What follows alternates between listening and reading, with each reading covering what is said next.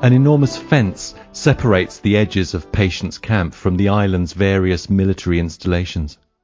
It stands more than eight meters tall in places and is made of prefabricated steel and concrete sections, partly to facilitate transit and installation, but also so that it can more easily follow the contours of the land. Floodlights and watchtowers are spaced along this border, and in places there are anti-vehicle ditches on the Patience Camp side. There are regular patrols on both sides of the fence, and defensive measures including barbed wire and movement detectors.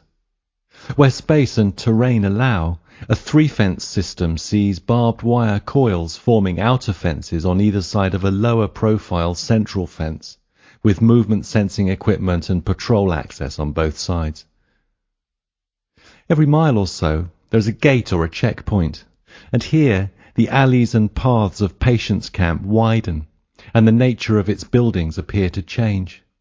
They seem to grow more substantial and to serve other purposes than the simple provision of shelter. It's as if this increased density of shops and bars and fast food joints has been produced by some effect of the more concentrated traffic and the confined space just as the sudden faster flow and the pressure differential caused by the lifting of a sluice creates an eddying turbulence that traps whatever chaff and debris, leaf litter and styrofoam might be carried in the water. There are souvenir shops piled with t-shirts and faded postcards bearing seemingly random images of countless cities, cathedrals, beaches, castles. A babel of greetings. Forgotten celebrities of all nationalities and ages blindly stare from the racks as if waiting for some statistically ever more improbable moment of recognition, when they'll be snatched up by a passing member of whichever diaspora and revived, reanimated. More rudimentary stalls sell salvaged goods and bric-a-brac of dubious function and origin, servicing unlikely markets and unimaginable demand. There are vacant lots piled high with electrical and other components, motors, cabling, circuit boards. There are relics, here a box of broken calculators, and there trailing wires and hydraulics, partly covered by tarpaulins, bigger than their shelter and recognizable from illustrations in books, the best part of the flight deck of an airliner. A chandelier the size of a bell tent buckles under its own weight. Some people have set up improvised bookstalls while others sell street food, varieties of fritter and flatbread. These few gates and checkpoints allow essential communication and traffic between the two worlds, the controlled movement of aid lorries, heavy plant and personnel, the refugees who are allowed to work on the base, the soldiers and security men on a rare night's leave. Through these checkpoints and a system of illegal tunnels flows a constant exchange of contraband, construction materials, and other commodities, especially money, which washes in and out of Patience Camp like the tide.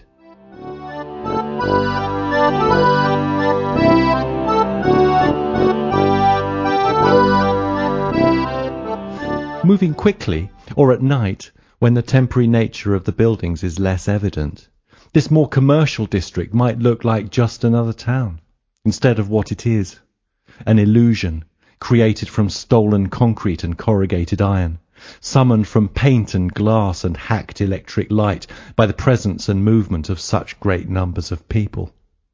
Some of the larger buildings are built so close to the wall that they seem practically a part of it. Nightclubs such as the Captain's Table are so well lit that the floodlights on the fence behind seemed dimmed. But brightly lit or not, travellers would need to keep their wits about them in a place like this. It is said that late at night and after too much hooch or one too many games of cards, plenty of people have taken a wrong turn backstage in one of Smiler's clubs and found themselves empty-pocketed or trouserless, sick and sore and paperless on the wrong side of the fence or the law lost and with no means of return, or worse. In the daytime, this club looks like what it is, which is a machine for emptying the pockets of those who cross its threshold. It's a low-ceilinged hangar, a barn, with a bar running perhaps three quarters of the length of one wall, and a low circular stage at the back of the room, lit by a couple of rudimentary overhead lights, now dark. A tatty curtain of plasticized foil strips hangs against the wall at the back of the stage, topped by wreaths of fairy lights, and behind this curtain is a door that leads to the facilities, the single changing room come lavatory, and beyond this a backstage labyrinth of offices and corridors and accommodations of various kinds. To the right of the stage, from the audience's perspective, are a scattering of tables and chairs, and it's here that Captain Smiler holds court. He is a big man in more ways than one, and powerful enough to hide in plain sight, protected by a network of bribes and unspoken instructions, a web of nods and glances, by the opening of guarded doors and the closing of them. Here, Smiler might appear simply to be sitting at his usual table by the side of the low circular stage at the back of the bar, and talking about this or that with a succession of visitors and supplicants who are each nodded in for their brief, allotted audience. He might appear to be ordering or invoicing, to be filling permits and custom declarations, writing waybills or pay bills and shipping documents. But from where he sits, Smiler can see every inch, not only of his bar, but of his whole operation. No movement or fluctuation escapes his attention or control, and a decision might be communicated by little more than an imperceptible lift of the chin, or a cherry stone being spat onto the floor, followed by an underling shown out through one or other door. To the innocent observer, this might all appear to be legit, to be the simple stuff of business and completely above board. But there are not too many innocent observers invited to the captain's table when Smiler is holding court. Occasionally, though, some will blunder in, as ripe as a peach. Two fresh-faced soldiers, wearing more and cleaner uniform than most, have rolled their money and stuffed it inside their trainers, keeping some minimal amount in a shirt pocket. Plump and green, to have got this far, they will have been waved through a number of invisible checkpoints that they didn't even know existed, to play a game that they have already lost. They cannot see it, but they are caught as surely as lobsters in a wicker pot. Even if they wanted to, there would be no way for them to back up and return the way they came. It was still light outside, a second ago, but not here. They look around blindly until, seeing the figure of the captain sitting at his usual table by the side of the stage, one of them steps forward and mimes the dealing of a deck of cards to several players. Captain Smiler didn't get his name for nothing.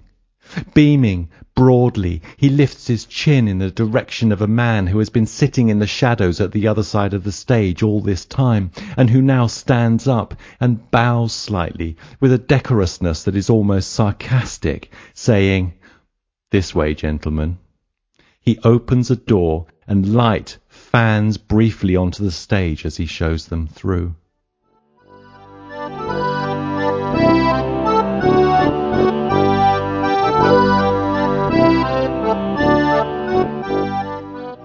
In the daytime, most visitors to the captain's table are Smiler's employees, agents, or assigns, and Browning is just such a one.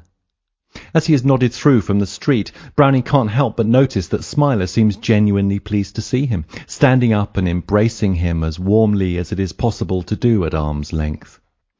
The big man smells of expensive soap and cologne, while Browning still smells like rancid turtle grease that's been burned on the fire, even though he has spruced up since they landed. Come, says Smiler, beaming. Bosun Browning, I was expecting you. How's the fruit business treating you, eh? Come. They have a lot of catching up to do. Browning has been away for weeks. He hands Smiler a roll of cash which the captain quickly counts and then tucks into his breast pocket.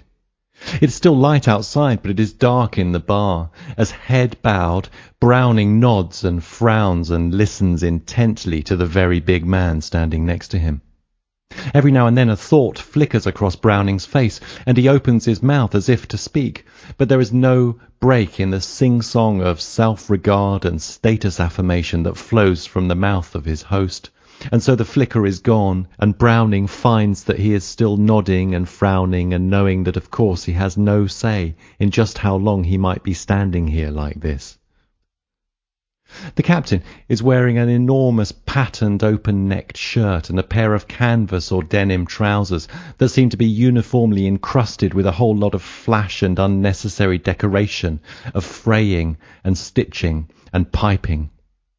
Tiny bits of what could be mirrored glass are sewn into the fabric of his shirt, and they catch the light whenever Captain Smiler moves or when he picks up the bottle and pours himself a drink. As he nods and frowns and listens and watches the clear spirit splashing into the glass, Browning is suddenly self-consciously aware of just how filthy and poorly dressed he must appear to his boss. Why the long face, Bosun Browning? You should cheer up a bit, Smiler says, sloppily filling another glass and sliding it towards him. Cheers. See, if I was you, I'd be smiling. I wouldn't be able to believe my luck. Because what else was it, eh? You must be one hell of a lucky man, because what else could have washed you up in here to work for me? It must have been your lucky day when you walked in here. So I don't know why you're frowning when... Look around. Luck has thrown you into a situation where taking care of my interests and taking care of your own amount to the same thing. The more you do for me, the better it is for you. That's what I call lucky Browning. What else would it be? I know they say everybody is out for themselves these days, but in your case, being lucky cuts both ways. So, by looking after me, you are also looking after you. And that way, we can both have a nice, easy life. Browning knows that whatever it looks like, this is not really a conversation he is having, but a kind of ritualized performance in which he must play both underling and pupil to Captain Smiler's big boss and teacher. He knows that he is obliged not to contradict Smiler, so he affects the expected air of one who is undeserving of such beneficence.